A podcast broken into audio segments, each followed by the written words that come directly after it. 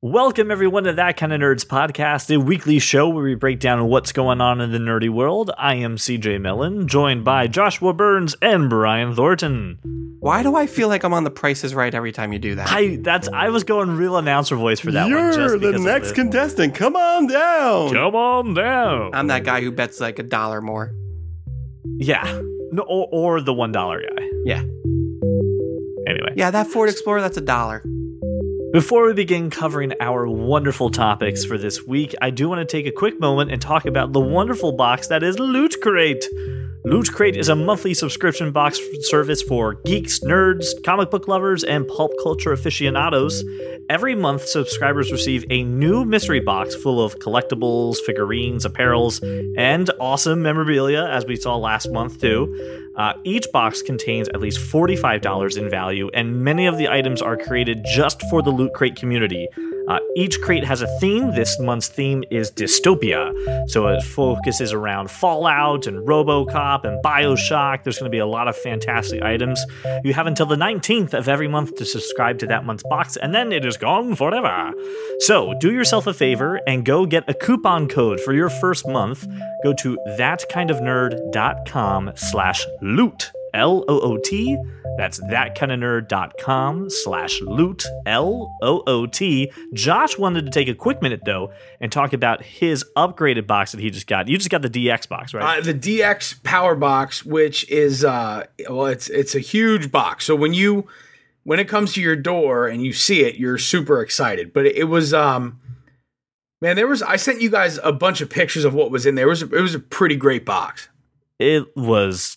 I'm so jealous. I um I remember there being there was that that Mark II uh Iron no, Man it was uh, a Mark Five, a Mark metal five.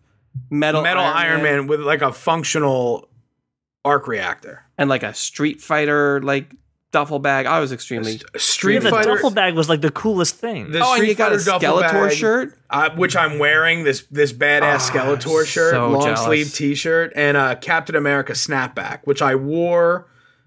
Uh, it's like here. Look, f- you can't see it. First class selfie, me wearing my Captain America snapback. nice. nice. The other thing too, I like the the pin. It was a picture of Stan Lee's face and the POW stuff, and it's all exploding behind him. yeah, it was very cool. Uh, but the fact that you had the six inch light up Iron Man figurine was probably the coolest thing of that entire box. It's so badass looking. It's one hundred percent metal. It looks so good. It was pretty sick, and I, I think the the the thing that I took away is I don't know that it's something that I'm going to subscribe to on an annual basis, but when I when I see a theme crate that I really like, I'll I'll order this. Upgrade A, yeah, not not upgrade, no, because I keep my regular subscription Just add another box for one month only, right? So when look, folks, when you hear a cool theme or you see it, you have until the 19th of the month to, to order it. Uh, if you're already a subscriber, you you know you just do the additional one. I mean, find a buddy who would want to split it with you and go in on it together for one month. You get some cool stuff. But here's the thing: it's a ridiculous amount of stuff. Okay, you can go directly to www.thatkindofnerd.com slash loot. That'll link you to Loot Crate. You can upgrade for as little as a month or as much as a year if you want. Um, but I would definitely do it when you see a box, a, a Loot Crate that you really like the theme, like Power. Right after Brian, after we saw the Loot Crate last week, I could not wait for this DX box. Yeah, I could not wait for you to get it because I'm stealing everything.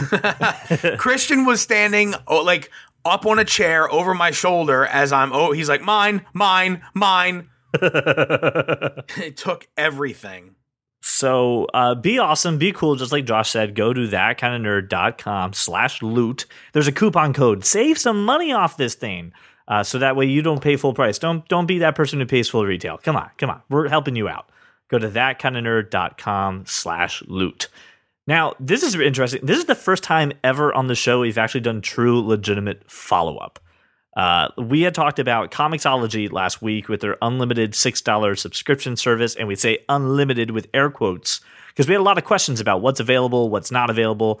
Brian, you've got your iPad in front of you, and uh, I know you uh, downloaded the application. So, what can you fill us in with this unlimited six dollar deal? I, I do indeed have the iPad, and um, it's it's actually pretty solid. So there was a, lo- a lot of questions about what was available, um, main, mainly, and a lot of pretty decent titles right off the bat. Not all of them are available uh, from issue. Well, most of them are available from issue one, um, but you only get like certain amount of issues. So, for example, Hellboy, you have the first three volumes of the trade paperback, which is a good like 20, 21 issues.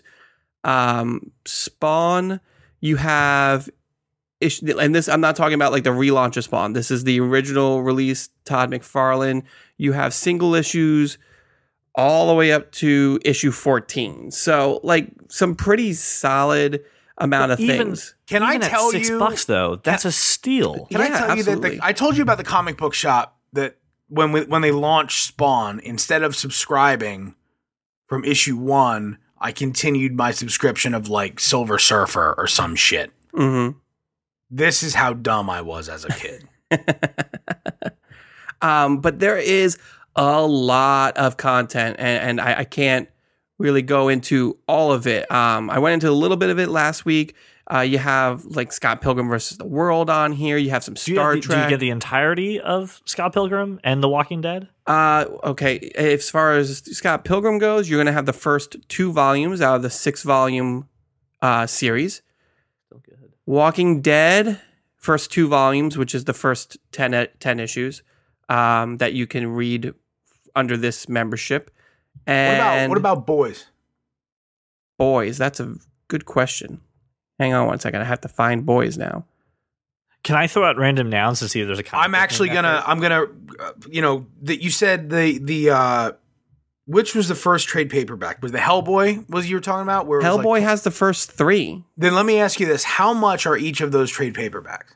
Oh, if we were to buy them in a in a store, they're about fifteen bucks a piece. And at the rate that uh, an avid comic book reader, this is not me anymore. I was when I was a kid. I still, I only made it like three quarters of the way through Civil War. I just can't do it. I can't read. Like I'm not illiterate. I just can't sit down and read. It, So- Josh, this is a safe place. It's it's okay. right, right, It's right. So I guess my question is, at what rate would you consume these trade paperbacks?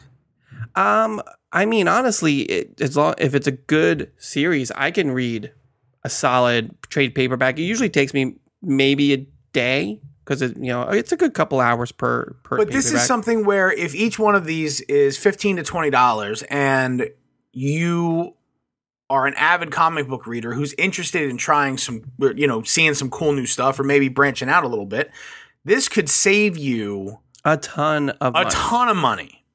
I'm looking So- at I'm looking at boys to answer your question, Josh. Uh, the first 14 issues of Boys is available for you to just borrow. Uh, So on this m- this sounds pretty good. This sounds even though it's not unlimited truly the way that we want to. The amount of reading that you can get for six dollars is pretty much That's a great value. Yeah. Unlimited. It's That's a, solid fantastic value. I, I'm very, very impressed with it. Um, I'm going to start reading some stuff that I haven't uh, either haven't read in a long time, like Hellboy, that I don't own, um, or just things that I heard were good that I haven't uh, really wanted to spend the money on. Stuff like The Boys, and uh, you know things like that. So there's So a let me- solid Let, collection. let- let me ask you a question then, Brian. If you are a a person who has read comic books but not dive deep into it, you get this service. What's the first book you should crack open? Um, so I would recommend, and it really depends on what you're looking for. Um, there's a, a book out called, and it's on here, the first two volumes called Invincible, which is very good. It's kind of uh, this mixture of teenage sitcom meets superheroes. So if you're looking for a superhero book that's not the big two, I would absolutely recommend that. Um, again, you know, Scott Pilgrim versus the World, I, I thought was fantastic. So I mean that and an enjoyable read. There's stuff on here from the Grimm Fairy Tales run if you're into uh, the like Alice in Wonderland, Snow White, but kind of darker tone. Alien versus Predator is on here. That's always a good read.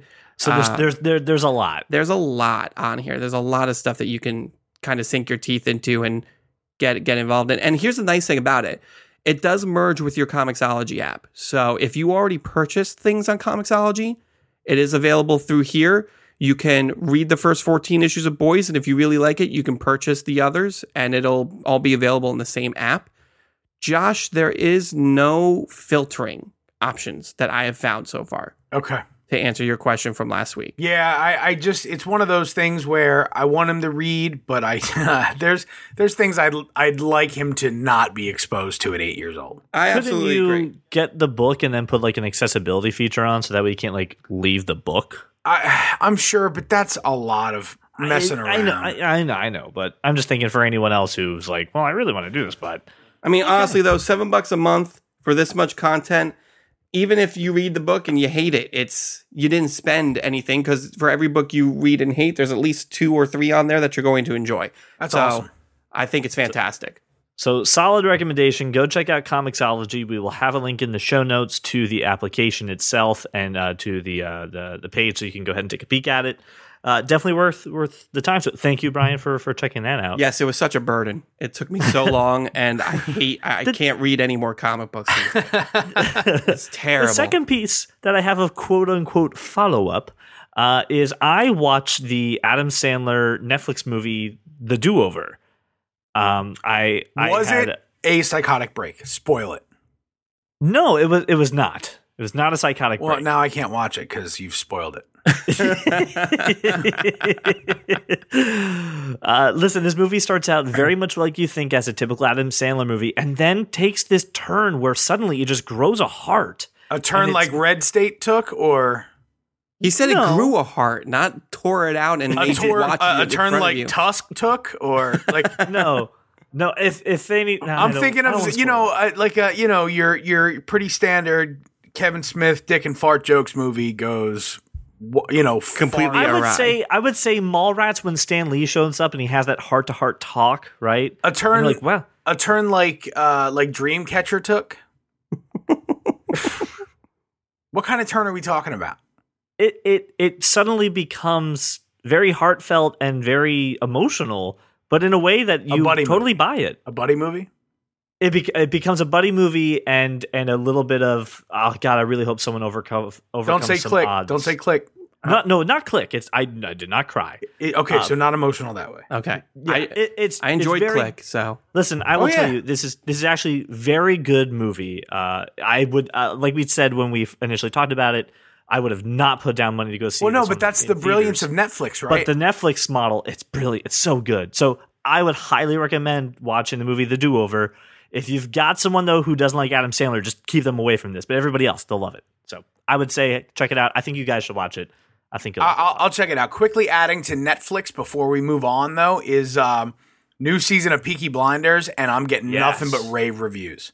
So uh, I'm not there yet. I still I have to wrap up Sons of Anarchy, and then I will probably go to Peaky Blinders. So definitely, definitely worth talking about. So uh, let's move on to the the actual part of the show stuff that we talked about. I would like to to take a couple of minutes talk about some Cape talk. So X Men, X Men Apocalypse. We, we we all saw it. Josh, did you see it yet?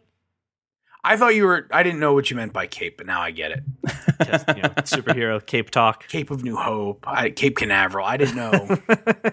yes, can we talk about Cape Canaveral? No. I just that would be a great. I- not on this. I not on this show, and especially considering that there's no chance Brian and I received anywhere close to the level of knowledge about Cape Canaveral as you did during your MK Ultra training.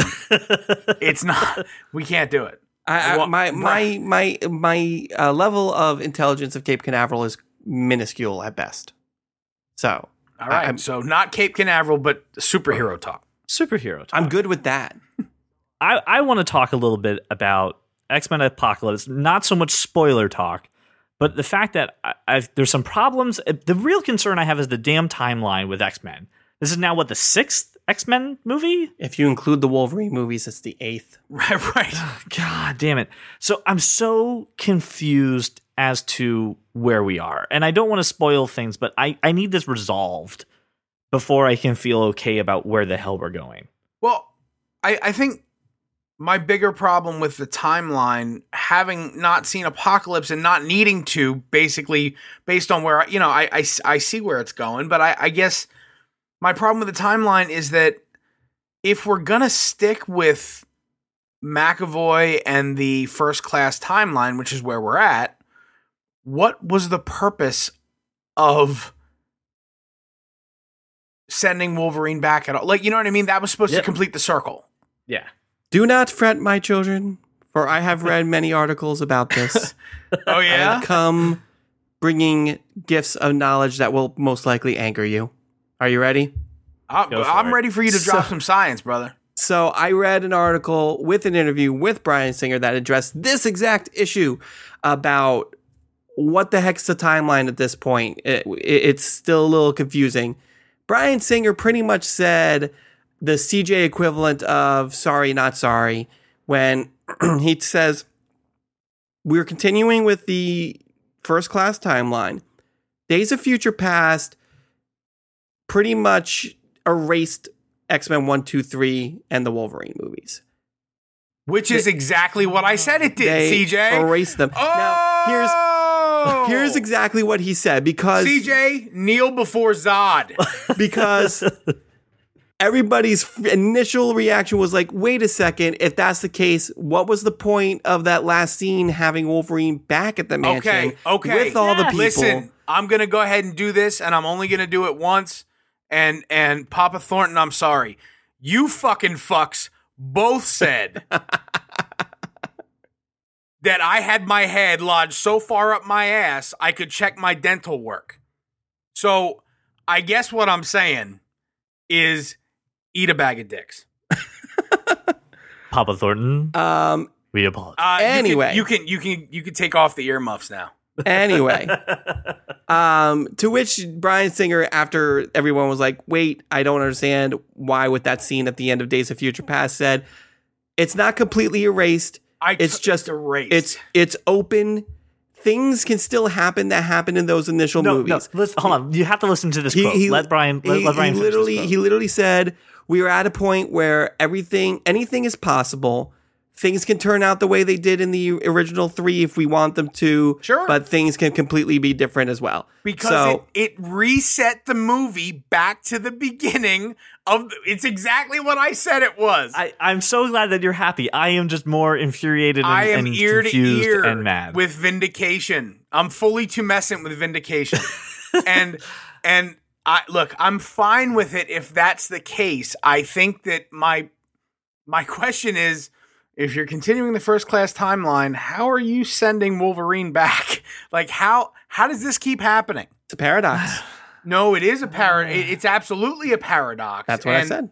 but we're not getting we're not getting cable or anything in these movies, right? Well, Cable will show up in Deadpool.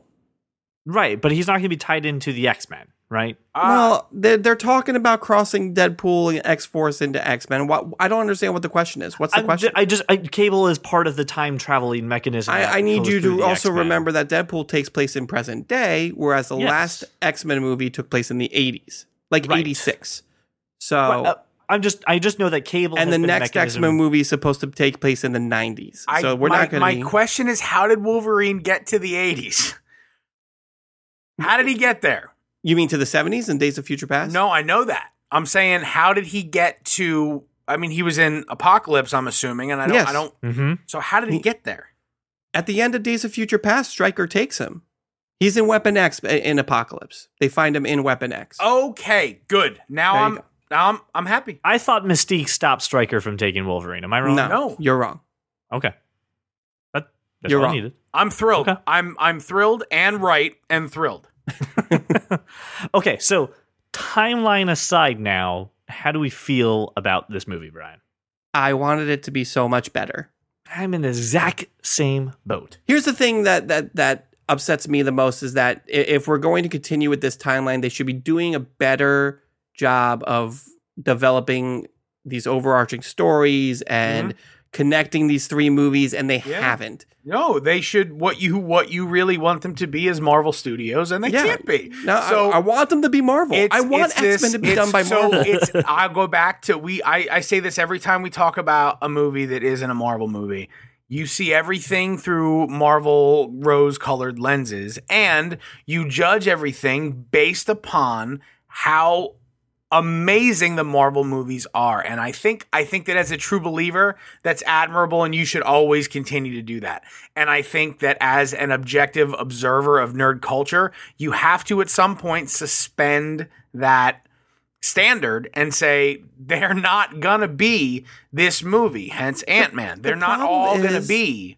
The I love problem how you take the quick opportunity to throw Ant Man. Well, that's as the, if well, no it one was just gonna it wasn't it wasn't it wasn't a Marvel blockbuster, right? So it's not they they all and X Men. The thing is that we are used to X Men being the the blockbuster because it was before we really had big Marvel movies. The problem is I have seen the vision of good, and I just want everything to live up to that vision. Look, I guess once a retail manager, always a retail manager. You can't you can't take it I out of me, bro. that you can do it once. That means you could do it a thousand times. Go. right. Well, that's That's look, exactly I- what it was. I know, and I get it. I understand thoroughly being being in the people development business. Once you see something done right, it has to be done that way all the time. yes. Make my martini the right way every time. I'll say this: this was a listen. This was a good movie, and I think there's a lot of critics out there being very, very harsh. And I think they're in the same boat that we are, Brian. They're the same thing. Marvel, Marvel, Marvel. This is a Marvel, but overall, even as a movie, it was a good movie. Uh, I do think that 70% of it, just like Brian said uh, earlier when, when we were talking about it, is oh, you're gonna steal my thunder again?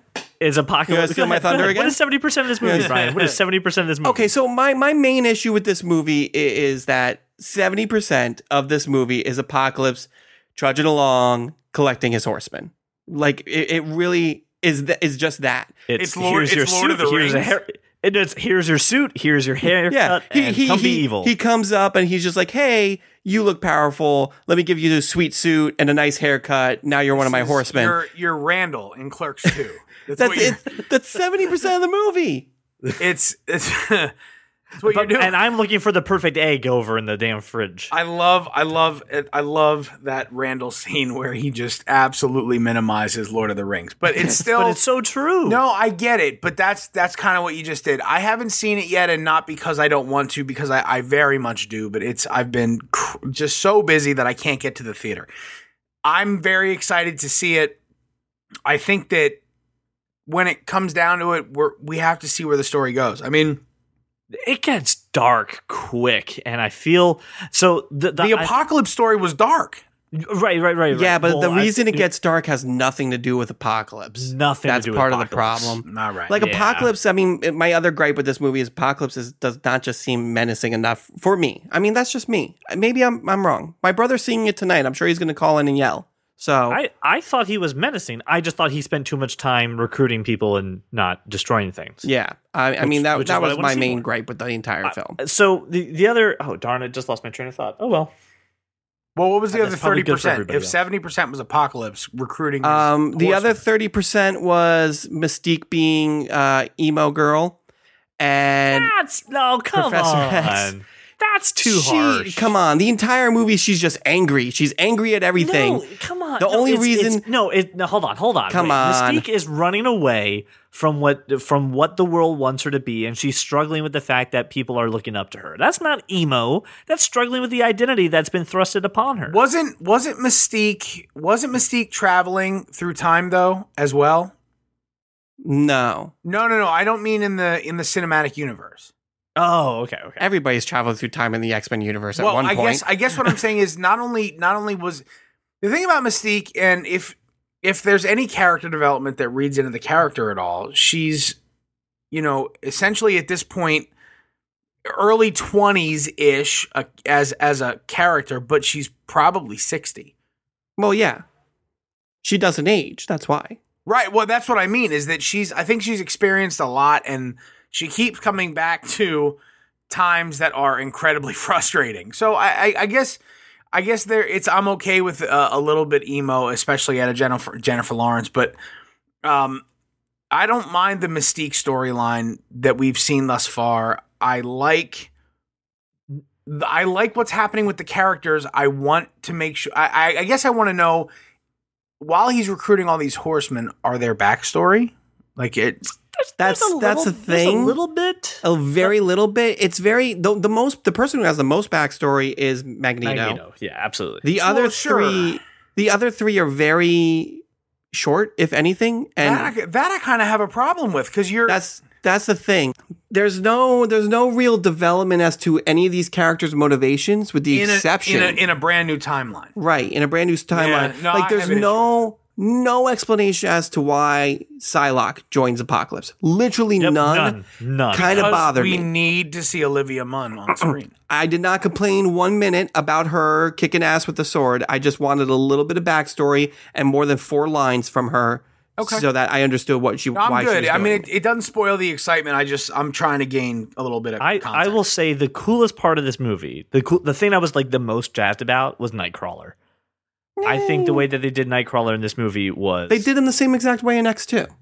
I know. so but, he's like, not he's not Mystique's son.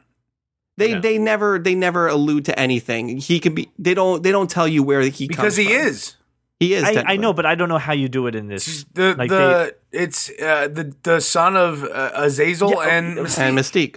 Yes, but like, I don't know where Mystique would have a, a kid in this timeline. There's there's traveled. ten years in between each movie. What do you He's mean? more. It's just. I'm just. I don't know where it would happen. he can also travel through time. so let me let me Listen, traveling through time is going to be the excuse for how this happens. Happens. Forget about that. The last movie took place in 1977. This movie takes place in 1986. That is 10 years for her to get knocked up and have a kid. Th- Is he older? I don't than know if you know this, but it takes nine months. Nine months than to grow a little demon baby. A And how old is he? being Gestates in He- And how old is he? How old is how old is Nightcrawler? At least sixteen. Hmm, I wouldn't say 16. I think I would say him, Jean, and Cyclops are like 14, 15. No, Cyclops is drive. He learns how to drive. He already knows how to drive. He has to be at least 15, 16. I knew how to drive when I was 13. I know you did, but you're also not Scott Summers. So Says who? He's he's at least 15, 16.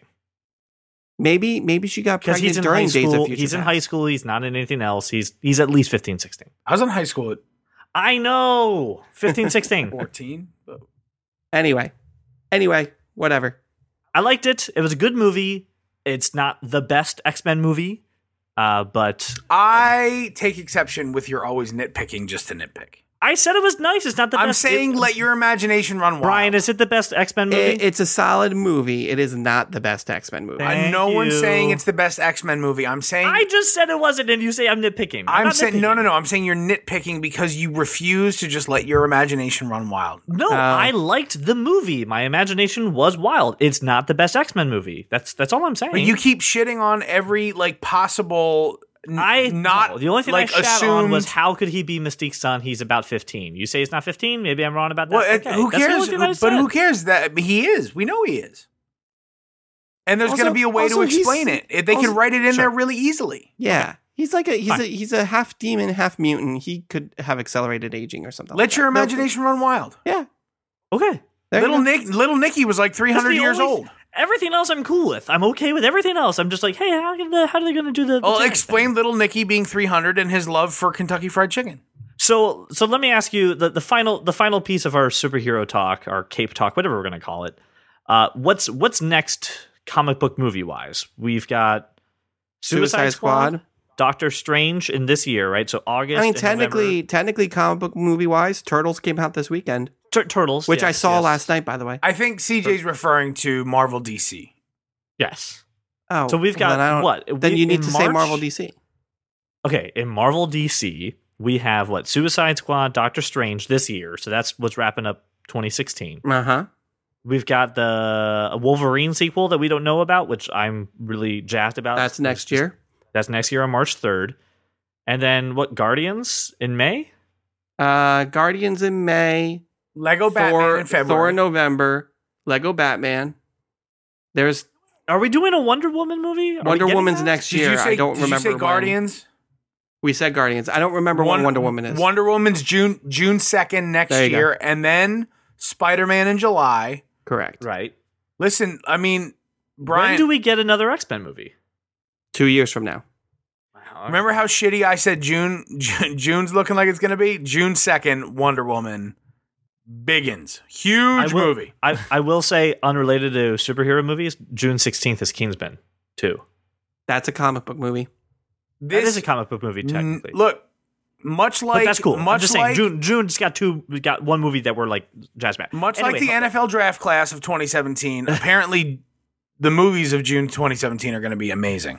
So, so here's the thing I, I have. So it seems like we're going to get a little bit of a break, just a little break from comic book movies to breathe and collect ourselves after we hit November. Use right? a We warm get- cloth to dry off. Sure. we get we get to chill. Do what do you think is happening amongst these movies while we're taking it off time? Are we reshooting things? Are things being rewritten? How do you see what's happened over the last couple months? Because some of these movies have gotten very mixed reviews, affecting the the the timeline and affecting the movies that are coming out. I think that rewrites have taken a, a big part, and I, I don't think it's a bad thing. I, I think that you have to sort of be fluid and adjust. These are these are, are moving targets, all of them. So every time a new bar is set in one category or another, not just money, obviously, but in storyline, in edginess or or editing or soundtrack or costume or whatever, any anything, some some a competitor has to change something about what's upcoming. So look, I personally I think it's great for us as fans. I think it's amazing for you know you guys as as really real true believers. Um, I'm only a true believer about some things. Brian is a true believer about all things. I do truly believe. So Brian. So, So, Brian, Brian, do you think that some of these negative reviews are shaping the movies that are coming out, and you think we're going to get very different movies, or are they going to stick to their guns? I think if they're not looking at that and and deciding what they're going to do with their future movies, then that's just stupid on their part. I mean, there's a few things already in the can. Wonder Woman's done shooting. Um, Right. uh, Guardians done- of the Galaxy the thing is almost I know they- done. they- Guardians has to be done. Uh, Wolverine's got to be like very close to wrapping. no, Wolverine just started, bro. For movies like this, you have to think, you know, if it's a 90 minute or 120 minute movie, they're probably shooting three hours plus of footage. Editing can change everything. That's True. that's true too. That's true. Okay, editing so- and reshoots. I mean, it's again, if there's things that are that wrong with it that they need to change. I mean, Suicide Squad's a, a perfect example with the reshoots with that. I mean, they're they're definitely taking into account the success of previous movies and then pouring that into their future movies, and that's the smartest play. let's continue this conversation then on to the next part of the silver screen, which is some things that are coming out about Rogue One. Uh, since we're talking about rewrites, uh, a, a I see what you did there. A report oh, came out from page sly six. dog. a report came out from page6.com, which has actually been pretty darn reliable in instances like this, saying that Rogue One hit a bit of a snag with screenings and with the execs at Disney, and they're going to take a, a more hands on approach to, to getting some things done, and we're getting some reshoots. How do we feel about Rogue One getting a, a closer handle from? Brian, what what's the track record of these execs? Um, amazing. Well, I'm saying billions li- of billions listen, of dollars made. Listen, are you comfortable with these people saying I don't like this as a Star Wars movie? I mean, I am absolutely comfortable with the people who produced and helped make episode seven say this is not in our vision and this is not in what has come before as far as a Star even Wars though film is. even though this is a, a never before told on film story about Yeah. something that happened before episode 4. It's an entire universe. Your movie it needs to gel with the rest of the universe and the mythos. And if the Disney execs saw it and said this does not make sense with everything else that has come before, then yeah, I don't care what they do to it. Just fix it. So here are the quotes uh, about what's going on, and this is according to uh, page six. So, quote: "The execs at Disney are not happy with the movie, and Rogue One will have to go into four weeks of expensive reshoots in July." Quote, Disney won't take a back seat and is demanding changes as the movie isn't testing well, a source says. Uh, so the director, that's my problem. Gareth Edwards, who did the Godzilla reboot, right, uh, is saying that Disney is going to have a more hands-on approach for this My because problem they're nervous. is about the testing.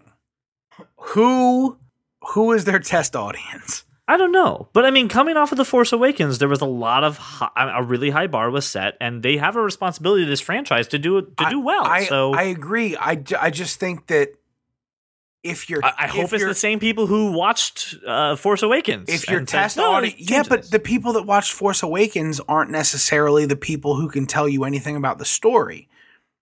the The test I'm audience saying I want the same people. can be a bunch of people with their heads up their asses. So that that is that is the subjective part of this that I, I worry about. Who is the test audience? I mean, I can definitely, I, I definitely agree with you there. Because I mean, J- if it's John Public, CJ, this movie Oh, could yeah, be no. supremely screwed. no, Right. I, I I get that. I agree. Right, And- Brian? and- no, absolutely. and and we won't and we won't know that. But the other part too is, I mean, We need more we- explosions. I just don't buy into this character. I, you know what? Right. None of this has to do with the story, guy. So that's my problem with test audiences. But You so you it- just it- so quoted it like a Michael Bay. I think Michael Bay is the one watching this movie. right, right. Well, and if that's the problem is if he is, if they want this to be a popcorn flick, it's not testing well in terms of dollars and sales. That's I a mean, problem. Yeah, I mean, we're dealing with you know anonymous sources, so I mean, take this with the grain of salt you need to. But I mean, No, no. See, because you just said how reliable this place has been about reporting. that's shit you like that's this. ve- all right, all right. True, So, true, true, true, true, no. true, true, true. And it's it's no, it's no not grains just, of salt. If it's reliable, then it's, It's- then then I have very true. problems with the test audience. And It's if not just them. then- since then, because it's they been were everywhere. the one they were the ones who got the leak of uh, the Han Solo casting. So I mean, they got it before and asked Disney to comment before it was official. So I mean, they do get their stuff right. You're right. I apologize. Yeah. So, Josh. so then Um, I, I just I want to know really uh, is this about getting the story really right, or is it about is it going to sell the way we need it to sell? Because that's how I kind of I don't feel like Rogue One is a story that anybody gives a shit about except people who love the story. Brian, what do you think? Do you think this is a good sign? Do you think it's a bad sign? Yeah, Biney, what do you think? I, I, I do want to point out that my name is Brian, not Biney or Brian or whatever the hell you just said. Brian, what do Um, you feel about he this? Do called you think this is a good Biney. He just Biney. turned into he turned into Dexter right in front of us.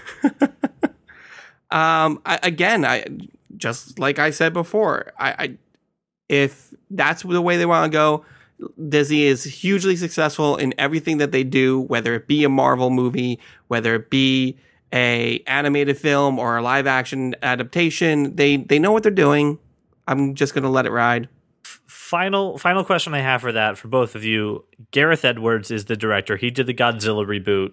I enjoyed the Do you- Godzilla reboot. I I did I would say do do we trust him to I- continue with Star Wars? Surprisingly, surprisingly, the Godzilla movie was very good, and I Yeah. loved it as well. and I, I didn't think it was gonna be. I, my questions aren't, and my problems aren't about the direction.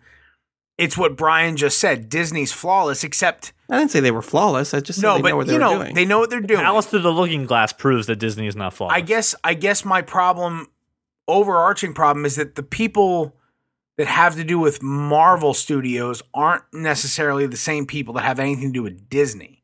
And you can't link True. Disney to Marvel and this this is only this is Disney's first go round at a- a Star Wars expanded universe story with no framework. It- True. It's just very tenuous. you seem a little overclamped, Josh. Are you okay? I'm actually, I'm not going to lie to you. When I read this article, I became very concerned because I think there's great potential in the Rogue One story, Yeah. uh, and especially in illuminating how amazing the expanded universe is after the Rogue One story. But it, man, if they don't do it right, we're never going to see it on screen. I mean, ever. And Very that's making me super sad. Over, over verklempt, Brian. Well, Josh, you know what I heard that can kind of help you with that? Spoonful of sugar to help the medicine go down. I will. Let's hear. terrible There's a. Mary about- Poppins. Let's talk about there's how a Mary- happy I was reading this jazz as well. Mary Poppins Returns will get a December 2018 release date. That's right. Mary Poppins is coming back to the big screen, starring Josh. starring Emily Blunt, bitches. Uh, so this was announced just a few days ago, actually, on the 31st, uh, saying that Disney has officially announced this this sequel. uh, coming to it. Some things are going to be a little different. Josh, tell me why this is exciting news for you. Why are you okay with remaking Mary Poppins or sequeling Mary Poppins? It's sequeling a, it's a Mary, Poppins. Returns uh, sequel, and I am okay with it because uh, Mary Poppins is absolutely one of my top 20 movies of all time. I adore Mary Poppins. I know every word, I know every song. I, I don't know why I love it so much. It is just something that is so comforting to me about this movie. And yeah, I've watched it a million times with with or without other people, with my children. They know every word. We sing the songs. It's just it's just one of those movies that I feel like everyone born after the 1950s, 60s. When, when was this Dick Van Dyke? I mean, when when was the 1964 into Okay. a movie starring Julie Andrews. anyone born after let's say 1970 this is a huge part i think of childhood for and cj if you can't appreciate it I, I no, I I love. And i was gonna say there was there was a flaw in your mk ultra training No, and and what's not. really great too is that Mob, uh, wow, Rob Marshall is going to be directing it. If you don't know the name, you will know him from Into the Woods, uh, and then he also directed and Don't Hold It Against Him, Pirates of the Caribbean on Stranger Tides, listen there's nothing wrong with any of plus Chicago and uh, Annie. But let me, let me Annie. tell you, not only Emily 99. Blunt as Mary Poppins, but they've also cast Lin-Manuel Miranda. Now, Yes, he's become this huge name recently because of his Broadway show Hamilton that you cannot get tickets to, and if you do, they're they're just hundreds, $600. hundreds I and hundreds and hundreds of dollars. Uh, in a, in uh, a related story, my boss got last minute matinee No. matinee wait matinee mezzanine for less than three hundred a piece. CJ. Oh. He did, and he's he's Oh. going. I think he's going this weekend, taking his wife, Lin-Manuel Miranda. For those of you who aren't familiar with the name, I look. I saw him, and I went, "Wait a minute, that's House's roommate House. Yes, from when he was in the the psych asylum." The and I was so, uh, I I was so in love with that character uh, during that run of House. Uh, Alvy Juan Alvarez. I was I Mm-hmm. was crazy about that character and the way that the story shaped up and was thrilled to see he did an appearance on um last week tonight with John Oliver where he he performed this original song written about Puerto Rico and their their current state of their economic affairs and it was very moving in the moment but this guy's brilliant and if I mean and obviously they've, they've already cast him uh the character's name is Jack uh, and I feel like with his with his brilliant writing, songwriting, arrangement ability, he's gonna have some some influence in the way this movie goes. I, I'm really, I can't tell you how excited I am to see this movie. And and the, I mean, on the side note too, he actually is leaving Hamilton on July 9th to go do this movie. So a lot of people are those ticket prices are going to go up. Josh, I am I'm really excited to. And that's the thing. I first when I read this, I was like, no, not Mary Poppins. And then I saw who was involved, and I was like, yeah, we got a director who understands musicals. Right, you know, Into the Woods was a phenomenal movie. That movie was great. Uh, really? we've got phenomenal. I loved it.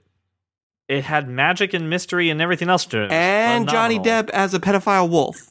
The- Not Yes, the phenomenal. wolf. Okay. wasn't Fenrir Greyback also a pedophile wolf? The uh, the July 9th, just so you guys know, the Ju- the July 9th tickets for the Hamilton show, the closing show, are selling for almost ten thousand dollars. thousand dollars. Yep.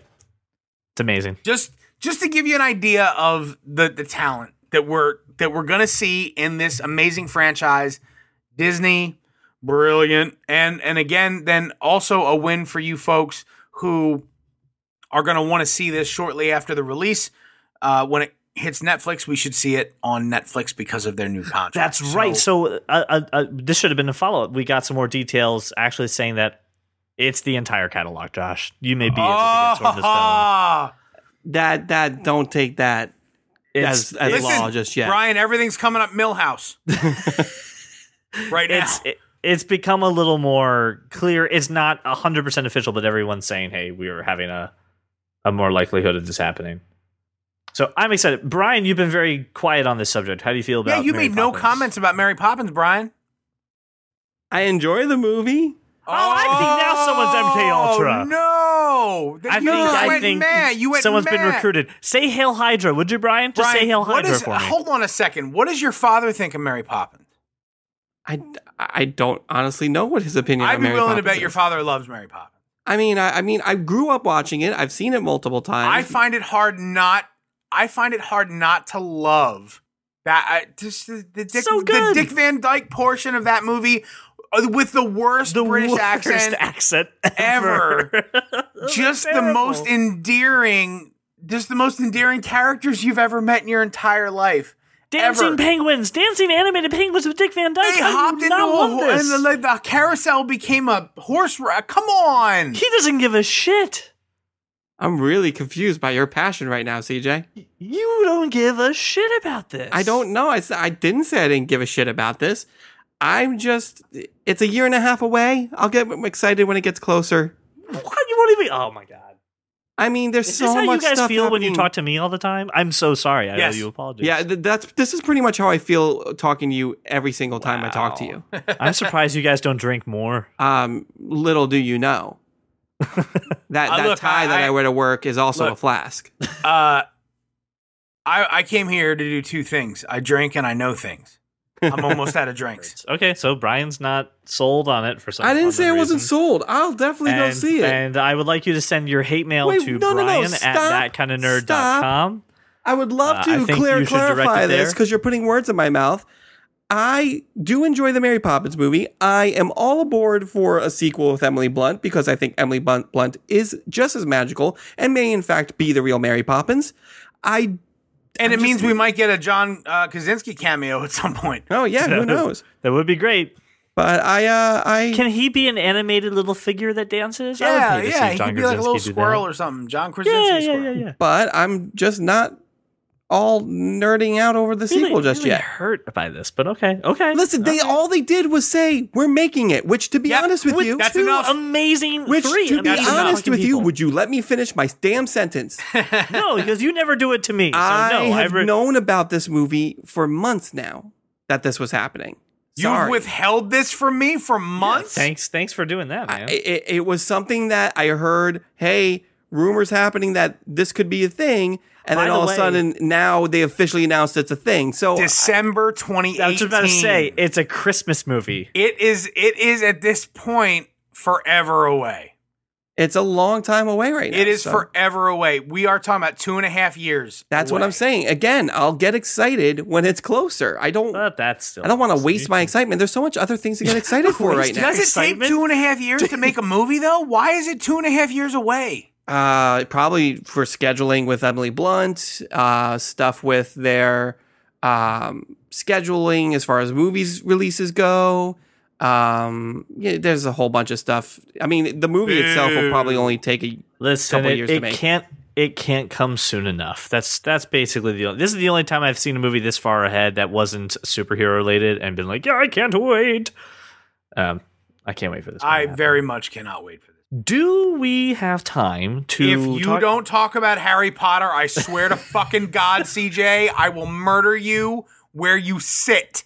Oh, please do it. Why don't you? And don't you can uh, make this a stinger. I don't give a shit. But if you don't talk about Harry Potter, I will murder you where you sit in your fucking parents' house. Well, everybody, Uh, hang that's on, uh, all hang the on. time that we have for this show. Uh, Hang on, hang on. There's something going on with Harry Potter. I'm gonna, I'm gonna, Brian, I'm gonna uh, scream. Josh, Josh, please go ahead. Please, please tell us what is the the news that we uh Accio'd today. we, Accio'd? we did no. We expectoed a glimpse. We we expectoed Oh. a glimpse behind the scenes of Harry Potter. Uh, Harry Potter and the Cursed Child. I don't know if we're gonna go full British and call it the Cursed Child, or Uh, that's what it's titled. uh, is it cursed or because that, that word is cursed by the way cj it if you read in english it's cursed I read in English, English. oh oh the the king's english Shat on the turtle, Roy. so harry potter and the cursed child uh, we have a a show a theater show Stage production. about a about a story written by j.k rowling Isn't the book coming out soon? I God, I hope so. I I'm have pretty sure the book I is don't have a coming out. Now I gotta and and I don't I don't know the answer, but I watched the there's a short photo shoot behind the scenes video. It's very little talking, and I got so excited about very little talk. There's basically no talking. there's very little talking. It's just it's just you see characters. The guy they got to play Harry. How did they get a guy that is a cross between Daniel Radcliffe and the, the actor that played James Potter? They found a, know, a perfect cross between these two guys. And man, I'm just so thrilled. So thrilled to see it. And I, I, I just hope it spawns a new series of books and movies. The book will be out July 31st of this year, Is it- 2016. Is it a listen? Is it a short story book or is it a friggin' book? I'm pretty sure it's a friggin' book. Pretty sure you can Uh, pre-order there- it. at I don't know. It Barnes and says Harry Potter and the Cursed Child, Part One and Two. It's not telling me the uh, the page. These Brian, these are the only books I have read as an adult. Harry Well, Potter. my my question is, do you know anything about the story itself? I don't need to know anything more than J.K. Rowling wrote it, and it has to do with Harry Potter. If it has to do with this universe, I am sold. No, I mean, I'm I'm not asking for to, for you to sell me. I'm just asking you if you knew anything No, about no, it. this isn't. Nobody knows anything about this story. The plot synopsis reads It's always been difficult being Harry Potter, and it isn't much easier now that he's an overworked employee of the Ministry of Magic. And god damn it, this website gave me a pop up, so now I have to clear this out. Give me a second. I was really interested, and you just I, it. I know. Okay, all right, all right, all right. Here's the synopsis I have so far. It wasn't always uh, easy being Harry Potter, and it isn't easy now that he is an overworked employee of the Ministry of Magic, a husband, a father of three school aged children. And while Harry gra- grapples with his past that refused to stay where it belongs, his youngest son, Albus, must struggle with the weight of the family legacy he never wanted. Uh, no, that's pretty much it. So basically, the that's it. That's all they've really given us. And Right? this We know. We don't know anything about the story. We know nothing. I also We just- feel like saying it wasn't always easy being Harry Potter is the understatement of the year. of the century, of the millennium, of all time. That- It was never easy being Harry. He I don't know if that's in a the official cupboard under the synopsis or stair. just or just what this website threw together. But basically, it's just hey, it isn't being Harry Potter. everyone he working- loved died. So all we know is that he worked for the Ministry of Magic. He's a father of three, and Albus is. Why does he even of have to work? The kid saved everything. He's a freaking celebrity. Oh. I don't will say- understand. No, I will say have to re- work? regarding regarding the short the short video we have about this photo shoot, the behind the scenes type thing.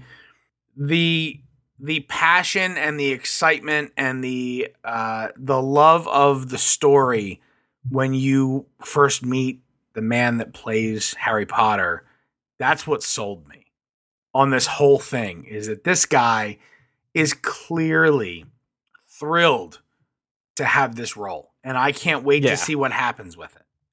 Yeah, it it looks amazing. I'm actually very excited for the book too. I want to see this on stage. I want to see this. Yes, Well, Yes, go to. London then, because that's the only place it's playing, right? I- I'll go to what- the West End. Damn it, and I and, will. And and look, I've uh, I've been looking, I've been looking for a reason to take Laura to London in 2017. Just ironically, Listen, I'm it's like Harry. you and you both Potter. know you both know that that she and I are ridiculous Anglophiles. We just are. We love a- Right. anything British. We're just I can't. I it's so ridiculous. I would. So I started talking to her about you know a, a vacation and, and and and I was looking at you know what what do you think and she mentioned something about London. I'm like, well, why don't we why don't we go? Why don't we why don't we just you know why don't we just do we'll just we'll book you know first class tickets round trip. We'll just do the whole thing. And she's like, you know, my new company they they've got a, a UK office, and I said, well, SquareTrade has a UK office. Don't start talking shit because I'll move now. and you'll see Doctor Who before us, you son of a bitch. Uh, I, I look, I'll go, I'll move right now. Like you want to move to London? Here, the only problem is I may not have a job because I'll be a football hooligan. So there's You could be a secret agent, though. I, mean, we've seen that look, happen before. I, I, I'm th- look. This this is the thing. Like I, I would go. I would go. I'd, I'd take the flight. Beautiful, beautiful first class cabin on the 787. I'll just go. It'll be amazing. If this is the thing that gets me to London for the first time in my life, I'm perfectly okay with that. you know what the thing is? I want to go to Ireland uh, and and London before I'm, I'm You, 30. you take a train, brother. You you just go. That's what I'm saying. I I could just I could just. Is this the purpose of the to go bag? Because I don't know. Yes, we- this is the should- exact purpose of the. Are you bag. are you trying to tack like a that kind of No. nerd trip onto my vacation with Laura? Is that what's I, happening? I'm right just now? saying I don't I don't go anywhere. I would love to I would love to go outside of Pennsylvania. So Uh, You've been to San Diego? I'm going to San Diego again this July actually. I know he's going to Comic Con this year. Very Yay! excited. Go to Brian, hold Comic-Con. wait, wait. I have a question for Brian. You, are you excited for this at all, or are you Mary Poppinsing? Comic Mary Con? Poppinsing? No. Oh, Potter. Harry.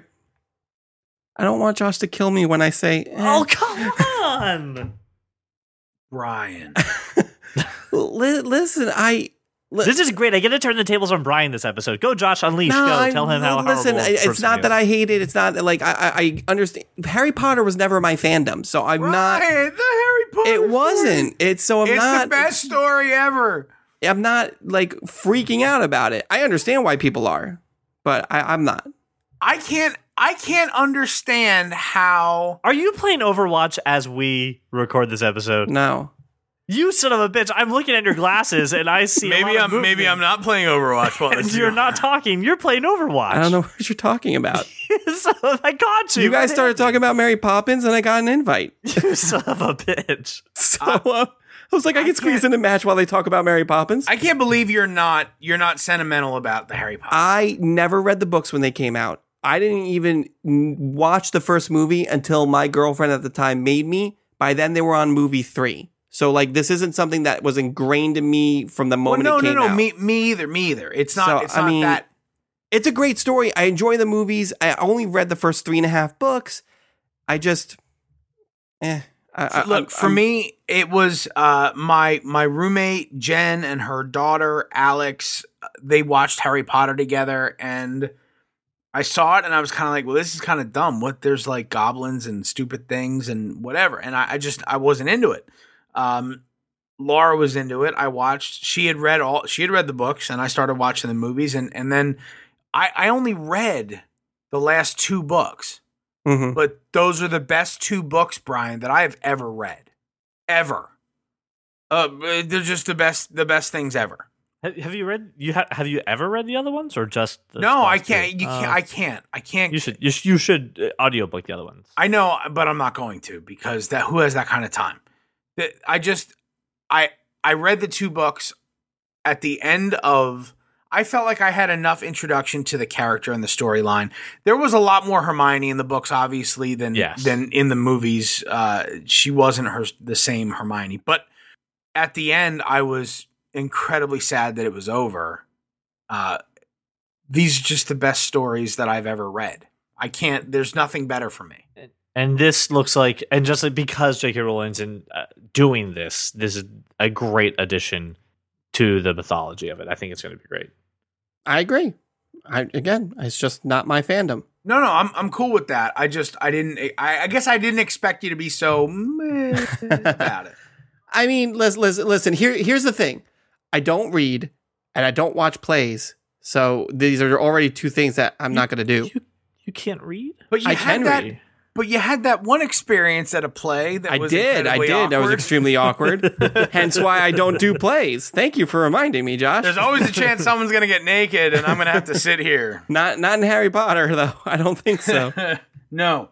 All right, well, that's all we have for this week. I want to thank Josh and Brian for uh, hanging out with me and talking. Now it is time to go to Westeros and to talk about the Game of Thrones. I do, again, want to quickly remind you guys go check out Loot Crate. It's very awesome. Go to thatkindofnerd.com slash loot, L O O T. Get yourself some gamer gear for a very inexpensive price. We also want to hear some feedback from you guys. So if you ever have a topic or you want to yell at Brian for his disdain for Mary Poppins. There is no disdain. I'm just gonna up the ante now every time. Stop putting freaking words in my mouth. Or if you guys if you guys want to celebrate how right I was about the X-Men timeline, you can also reach out about that. Hashtag super right.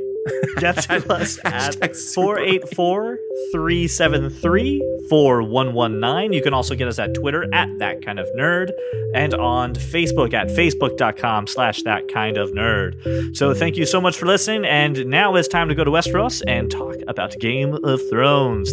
So thank you so much for listening and making us your walk around the neighborhood or your drive to work.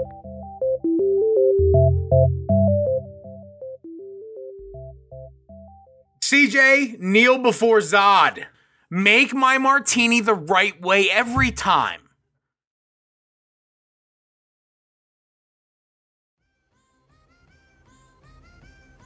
Well, if you have made it past our lovely cat, you have entered Westeros, and it's time to talk Game of Thrones. We are joined by our special co-host. I'm going to just call him a co-host for this segment. I feel like that's what we need to do. This is the Greg and Josh go at it for a while. Craig and Josh go at it for a while. Ladies and gentlemen, we're joined by Craig Newcombe. Hello. Brian is still here. I don't know if we it can vote him out. But Is he's it here. not Nukumbe? Because that's what I've been. Craig Newcomb Bay? Yep. It It's is Newcombe. Craig Newcombe. Uh, I love it. Let's talk a little bit about uh, the episode titled "Blood of My Blood," which I thought would be a lot more uh, Dothraki than it was. I'll tell you what. A lot of people thought a lot of things were going to be about this episode. I thought this was going to be all about uh, family letdown, and it turned out to kind of be about exactly the Yeah. opposite. It, tur- it turned out to be a lot of people sort of banding together um, all throughout the episode, and there was really only, you know, that the one big letdown, which was, uh, you know, Sam's father still being Yeah. a dick. Um, but what it did was it banded him together Yeah. closer with Gilly. So there was, so there's that. Right? It's basically a, a the theme. They did the right thing, right?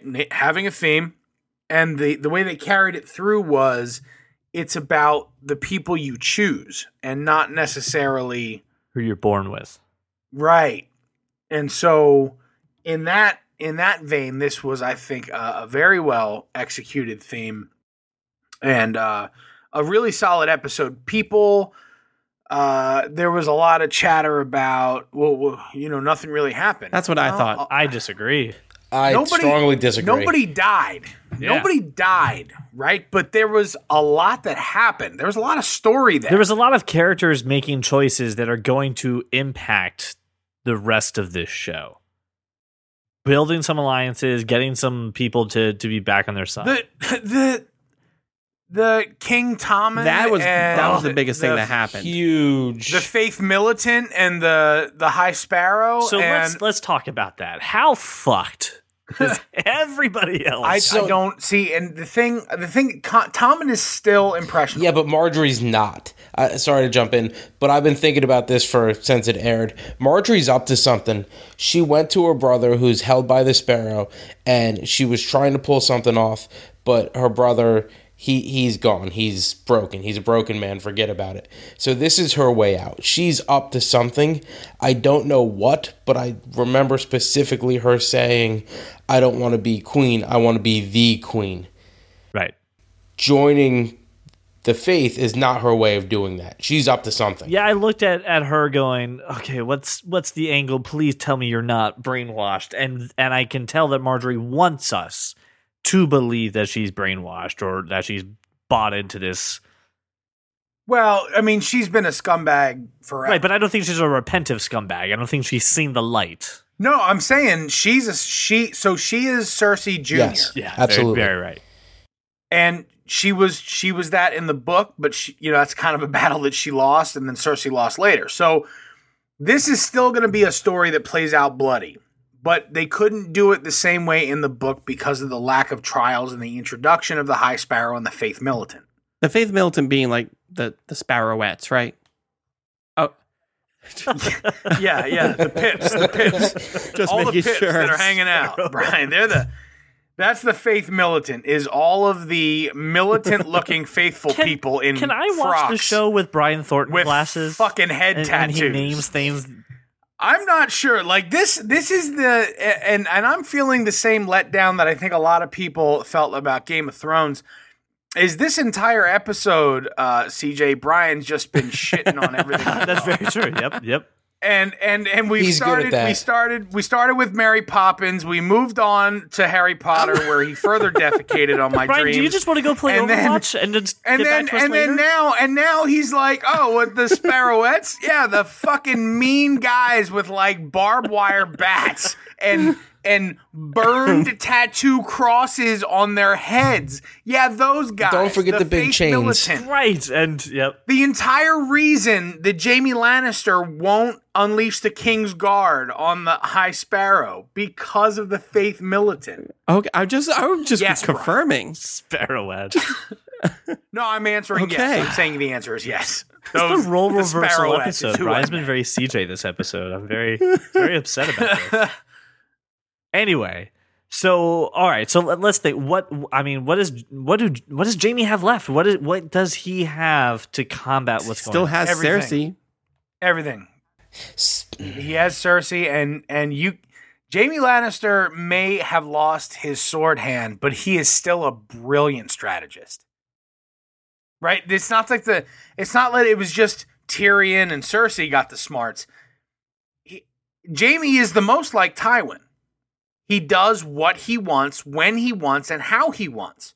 Exactly like Tywin Lannister. For all of the preaching Tywin did all the time about about the the the, the status and the name and the for all that shit, he was always contradicting his own beliefs in aligning with folks and then usurping or killing or somehow other taking the power for himself.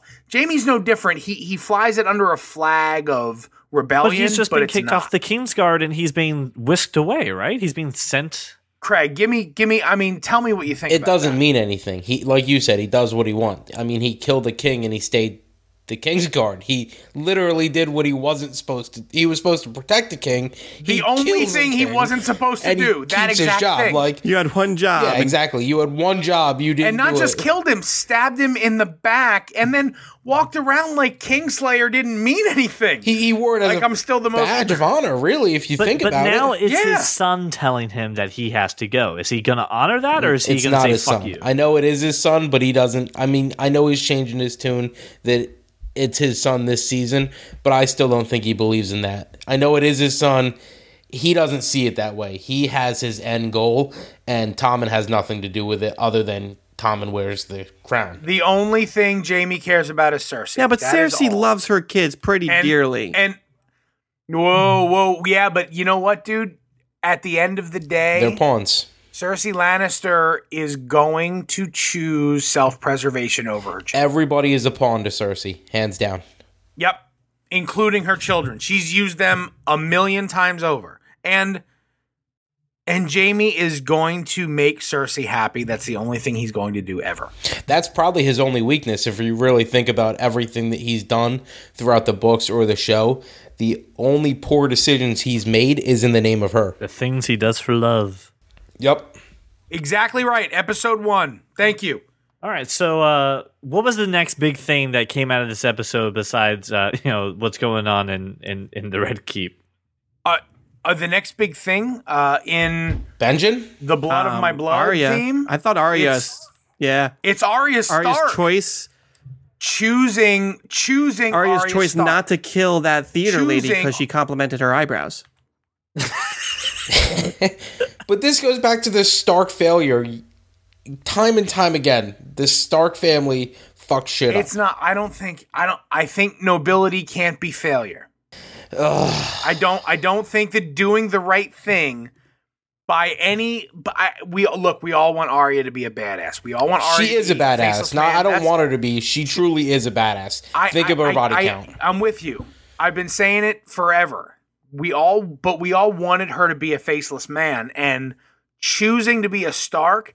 This adds a layer to the story that I had not ever foreseen. So I actually just read an article, um, and, and I don't know how it's going to work out, and I really don't know how I feel about it. But apparently, the rumor is this is a theory, fan theory, not my theory, that Arya Stark is going to meet up with Lady Stoneheart.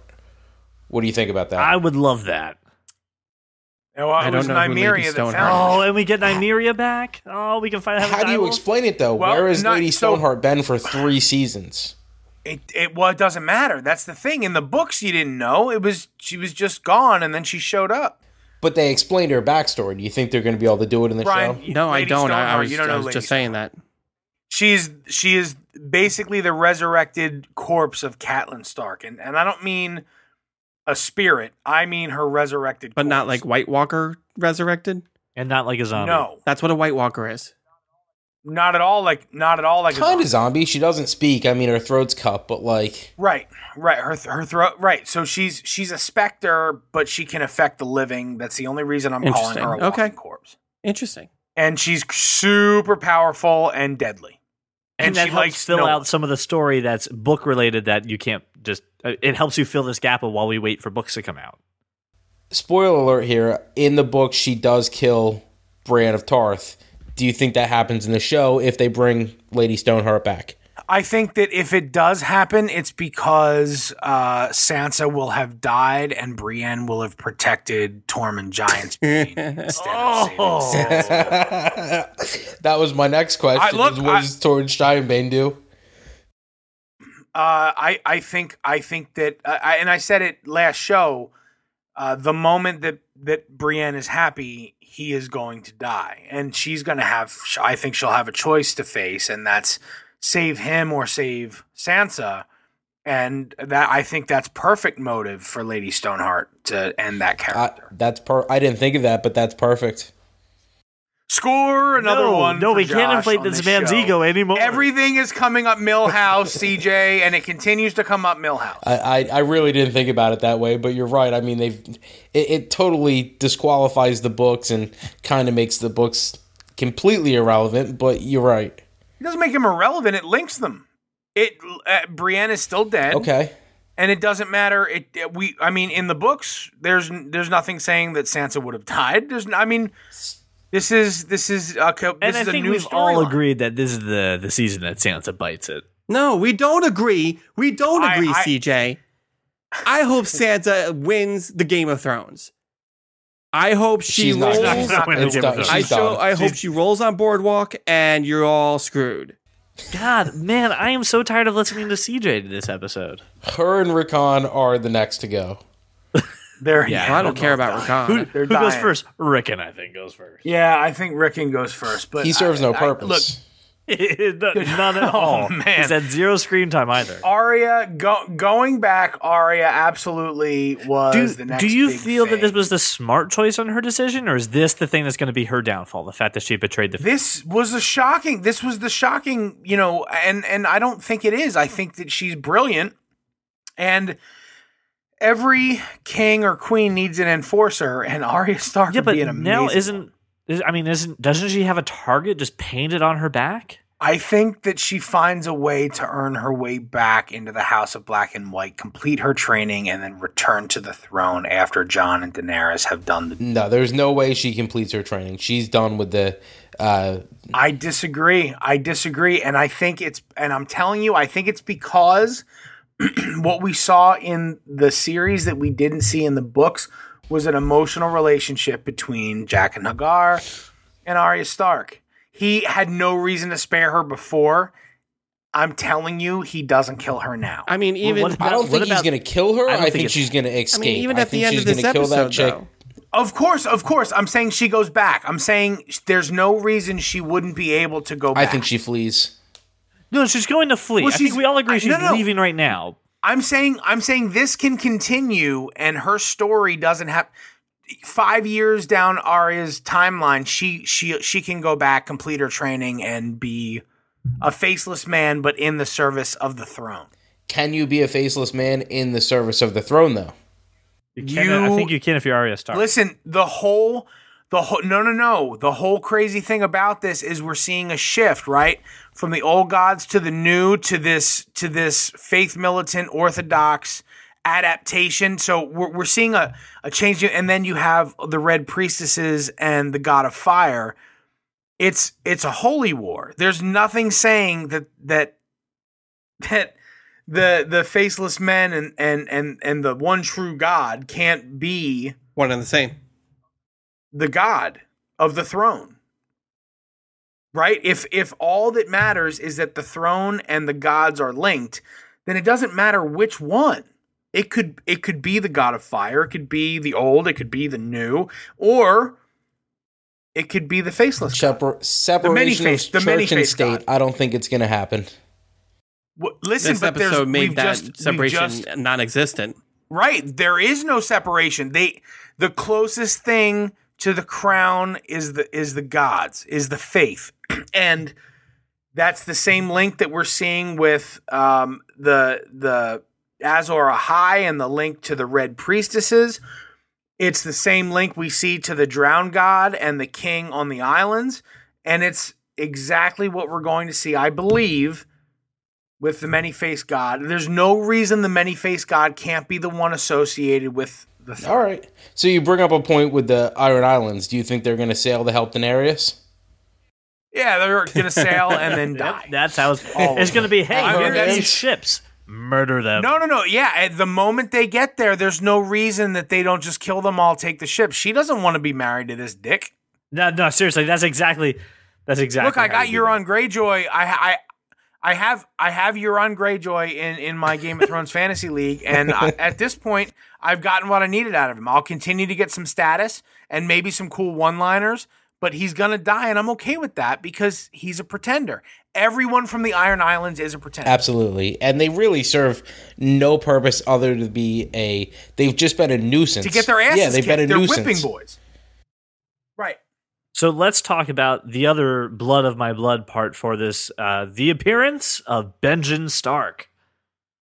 Oh yes. This was awesome. I forgot who he was at first. Not gonna lie. Since the re since episode Yep, he's two, been missing right? since episode two. and back And there were a lot of theories that were out there that he was one of the White Walkers. That he, Well, he is. Well, uh, yes, of. but I mean one of but the. he and but he clarified our question and it is a title passed down the three-eyed raven is a title three-eyed crow is is a title I missed that. When- what did he say? I missed that. Yeah, when did that happen?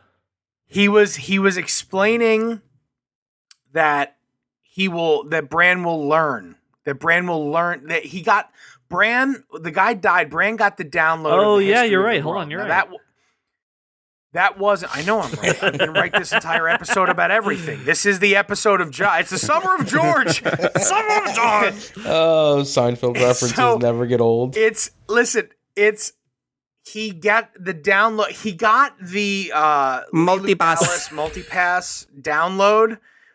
He got the download of the history of the world throughout that time that he was sort of you know wide-eyed while they were dragging him.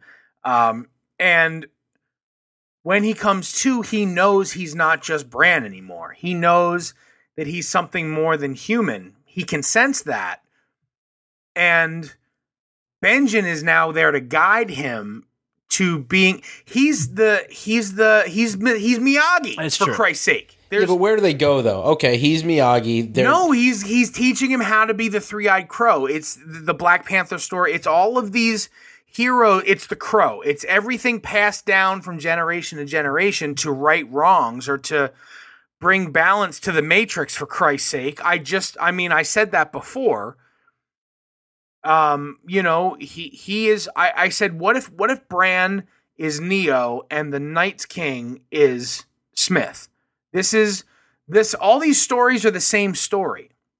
And this is a title passed down through the generations. He's learning how to be that and Benjen, blood of my blood, Benjen is going to guide him through learning to be the three-eyed crow with the knowledge of having been converted by the children of the forest, with the knowledge So, of the am I correct in this? Because I, I did actually have problems. What? What was Sean Connery? What was his name in Highlander? Because oh, that's Oh, what I this don't I don't is. remember. I don't. I, I, don't- I don't know. Craig. not a Highlander guy. But sorry. I'm a Spaniard. You Okay, know but you they get you get my reference, No, I- right? I get it. I just the- don't- This do is they the, go to the is wall? the Do old they hang man out to above the Jean Claude wall? Van Damme in Kickboxer. What? my, my question with what do they do now? All right, they're reunited. Blood of my blood. Yeah, yeah, great. Do they stay above the wall? Do they go to the wall to meet up with Jon? What are their next steps? Who gives a shit? They they their next steps are to discover how to undermine and defeat. So they're being Night King. but they're That's being all that chased. matters. I, I get what Craig's saying. They're being chased. they have a different mission. They have nothing to do with anything that's happening Yes. south of the wall. Their only job is to defeat Sure, the White great. Walkers. So where does he train? Hold on, though.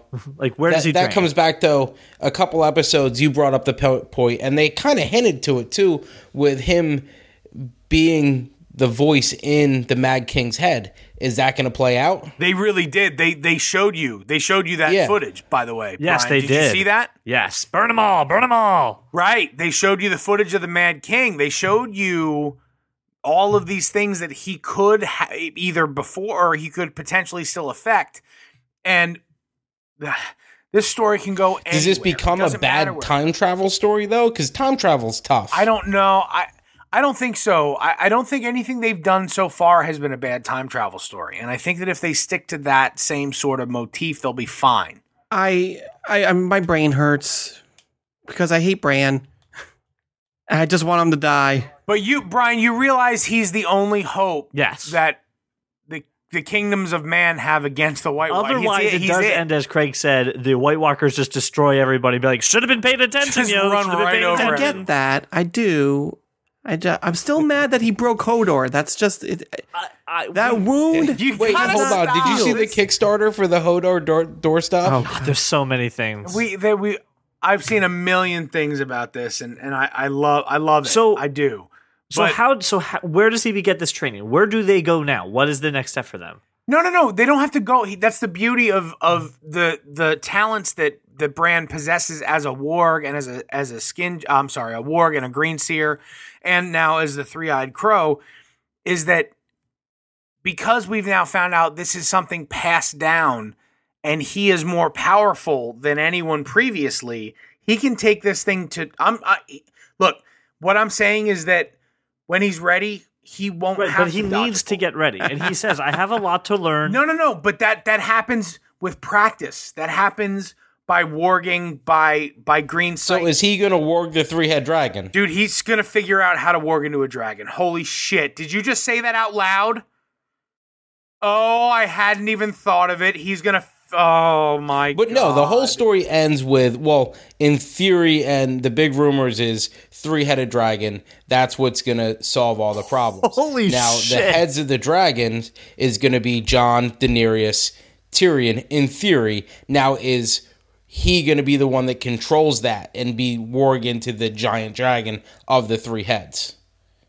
But how how do they how do they how do they create a? Th- there's no. They With need- their powers need combined? Well, they've got three dragons. They've got three people to control the I think dragons. I, I th- no, I think metaphorically your idea works better than it does in actuality. You can't just create a fucking. Are you sure? Create anything you want. We cr- we I put think- uh, we no hold on. no, we, we I stab don't- a guy's heart with dragon with, with with dragon blades, and then they become a White Walker. You telling me we can't we can't fusion No, dance I- I'm three dragons together? No, it took these. It took these three old stones and Daenerys Targaryen to bear these three. Okay, so dragons. hold on. I got a theory. Hear me out on this. So there are two Targaryens left, in theory, that can ride dragons, blood of dragons. There's three dragons. So you got Jon Snow, who should be all the ride a dragon, control a dragon. Right. You've got Daenerys, who clearly can. We saw that in this episode. And then you Yep, have a third absolutely. dragon that has no one to control. He needs to be able to control that third dragon. I'm and I'm I'm I'm perfectly. I'm that story. I'm I'm I'm fine with. I think that your theory. That uh, I think that the the three pronged approach is is probably brilliant uh, in as a metaphor, and also Bran controlling a third dragon. That is, I look. It's it's not something I've ever read, so that's a Take that's that, a hiccup. brilliant thought. Is that Craig? Is that yours or is that somebody else? No, I mean it just makes sense. I mean, there's a giant animal that can breathe fire. Fire kills the White Walkers, and you have this person that can control animals and go into their senses. Never thought of it. It it just adds up in my head. considered. Oh, I love that so much. Brilliant. Brilliant theory. All right, so let's talk about Daenerys because uh, it- she has dragon radar to just find It's like They're when you her know when your kid's children. She Yeah. knows where Dude, they are. I mean, I'm a dad. I don't know where my kid is 100 percent time by feeling it. I, I mean, and I, I, I have a three year old. The dragons aren't that old. you know why you can't. but the you know why dragons you are can't? the dragons are young. Ultra They're not that old. They're not young you anymore. would They're shed old. your MK Ultra training, you would be closer to your daughter. Shed your training. Okay, so she finds she she finally gets to do the "How I Tame Your Dragon" moment that we've been waiting for. That's not the important part of it, though. The important part, the important part is when they said she's a destroyer, a conqueror. She's riding. She's riding the alpha biggest- male. I mean, she's she's riding Yeah. Drogon. I mean, it, this is this is the this is all that matters, and he has gotten formidably huge. I mean, he's he's bigger than one Hulk. He's big. Remind me to go lowbrow later because there's a funny Game of Thrones story. lowbrow. You can always go lowbrow on this show, Craig. You can always go lowbrow. So you porn produced the Game of Thrones porn? Oh Jesus Christ! I didn't know it was this low. Was it Game of Bones? Yeah, I think so. Nice. Super low. Super low. Super low. Like, you know what else is super low? You know what else is super low, CJ? The ratio of cats to males in ah, Brian's palatial right, estate is super low. Anyway, you're gonna continue talking about Daenerys. I thought that scene was awesome. Yeah, it was, but I'm worried about her becoming a conqueror, not a saver. Um, I, I wouldn't worry about that she, because because the dragons will always be loyal to her, and I, I think that at her core, she understands. And Craig, I in this case, I have to go back to the story. She always understands that above all else, she, her biggest desire is to rule this kingdom, not kill people. So she, I think she's getting to the point where she understands there are acceptable casualties, there's a proportional response, and she's going to rule the way she needs to. She wants she wants people to love her as well as respect and fear her. And and I I think I don't think that her command over Drogon at this point compromises that that balance. I'm worried about what her council is telling her, though, not necessarily her being able to control the dragon. I think as soon as she links up with Tyrion, she's fine. He's, she he is the most temperate counsel and most wise she could. He could die the next episode, though. Yeah, but he's not. Don't you dare So, say that about. I actually Peter wanted to bring that up, and I know, Josh, I know your answer. If someone, I I mean, people die, beloved characters die on this show. If you had to pick one character that you would be done, you're out, you're over it. Who is it that dies that you're done? Daenerys. It's Jon Snow. Really? Not Tyrion? No, it's Jon Snow because from the beginning I thought he was the key to this whole story. So I don't in my heart I believe he he is he's the son of Rhaegal Targaryen and I believe that he is the end of the story. I believe Jon Snow is everything here. And I, I believe it because of the kind of uh, uh when everything you love dies with when when there's absolutely no hope whatsoever the hope has to be found in the least likely of places and i think that this is it He's been the underdog, I'll give you that. Do you think they can kill him again Right. and kill him for real? Before i i i think that very much like daenerys i think this dude is he's full on steven seagal bro Because Daenerys is kill. That if if you kill her, I'm like, well, what the fuck were we all doing here? Like, I'm I'm taking my ball and going home. I think look, and I I think we can. I'm in I'm in Craig's Craig's court now. If if Bran can control these dragons, I don't necessarily need Daenerys Targaryen. I need I I do I do like having Tyrion around, but his death doesn't do anything but make it a little bit more difficult to add humor to this show. So at the end of the day, he's not an amazing warrior. He's one of the best strategists on the show in the Seven Kingdoms and now outside of it, and can offer amazing counsel to Daenerys. But at some point, he will become useless. And that point will be as soon as they reach Westeros, because there's no lack of. At that point, Craig, I think that what we talked about before the the the link between Littlefinger and Varys, I think that they can advise really well, and I think that there will be other people. I think I think Jorah Mormont is as noble as Tyrion is, and I think that uh, Daario Naharis is as cunning as Tyrion is. So there's balance to be had Craig, what about you? Who's your without without who's Peter your Dinklage. character that if they kill off, you're you're packing up?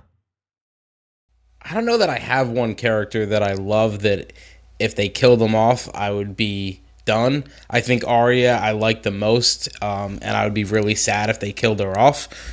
But I don't really have anybody that's so important to the story, or at least the way I see the story playing out, that if they killed off, it would be over for me. I, I want to clarify. I am not a I am not a Jon Snow super fan. I, I really I'm not crazy about the character. I'm crazy about the potential in the story. And if if if you're saying like my my favorite character is Tyrion Lannister, I don't think there's anyone better on the show or for the show for the people that watch. So from that perspective, I, I, I wouldn't want to watch a show without Peter Dinklage on it, but I would anyway because I believe in the story. Jon Snow is the part of the story I can't reconcile without. Is there any big takeaways or anything that you think that we missed from last well two weeks episodes now? Uh, Blood of My Blood that we didn't talk about. Is there something that we we need to be aware of? Something that we missed? Greg, I'll open up to you. And I think the big thing, um, I think the biggest thing that was kind of overlooked by maybe the sh- people that just watched the show is Benjen coming back. I think that's going to be a huge part of the story. I know we haven't seen him since episode two, but there's a reason We hit on that. back. We hit on that pretty hard. I, I think I think we think it's a pretty big deal. I, what what about like? So I mean, we we hit on uh, Jaime and Cersei that angle. We obviously we talked in depth about Arya. We talked about Benjen. We talked about Bran, Daenerys. Uh, we talked about Tyrion just very little, and the Iron Islands very. They weren't little. really in the episode. Is though. is there a piece of this episode that you feel is has gone largely maybe was a missed opportunity or is over? No, this has been my favorite episode this season because I can see very clearly what they're doing with everything. It, it's this is a big story builder. exactly. There wasn't a lot of fluff. It was really to the point. Um, it it opened up a lot. Ton of Yes. content, not a, not a lot of battles, not popcorn, not yeah, not special effects. Which a is lot good. Of This is the This is what turning point. need. the the beginning. It was the beginning. That was episode six, if I remember correctly. The first beginning of the end. exactly. Right. This was building up. Seven through the end is going to be just intense.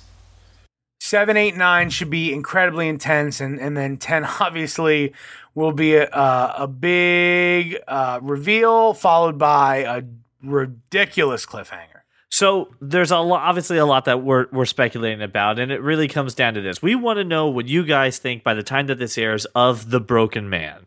We want to know your thoughts, your theories, what grabbed you the most. So, a couple ways you can do that. Number one, you can call us at 484 373 4119. You can also get us at Twitter at that kind of nerd. You can email us your theories at GOT Game of Thrones at that kind of nerd.com. That's GOT at that kind of nerd.com. I want to thank Craig Newcombe for joining us for this talk of Game of Thrones. It's nice to have you back. Thank you, Craig. Thank you for having me. And I'd like to thank Brian for playing Overwatch during the last couple of 40 minutes. Not Throughout the- That's the true. Throughout the entire- Not for the podcast. entire That's thing. very true. Don't That was don't much don't don't don't do that. And I've been very active. Oh yeah, you've been super active. I have nothing to say about Mary Poppins. I'm so sorry, Josh. Brian has gone through an entire roll of toilet paper with how active he's been over everything I've discussed this episode. There's the stinger. I want to thank you guys so much for listening. And please, again, please reach out to us. Talk to us about your Game of Thrones theory. That's how we got Craig on the show. We want to have you guys on here too. So please reach out to us. Thank you so much for listening, and we will see you guys next week.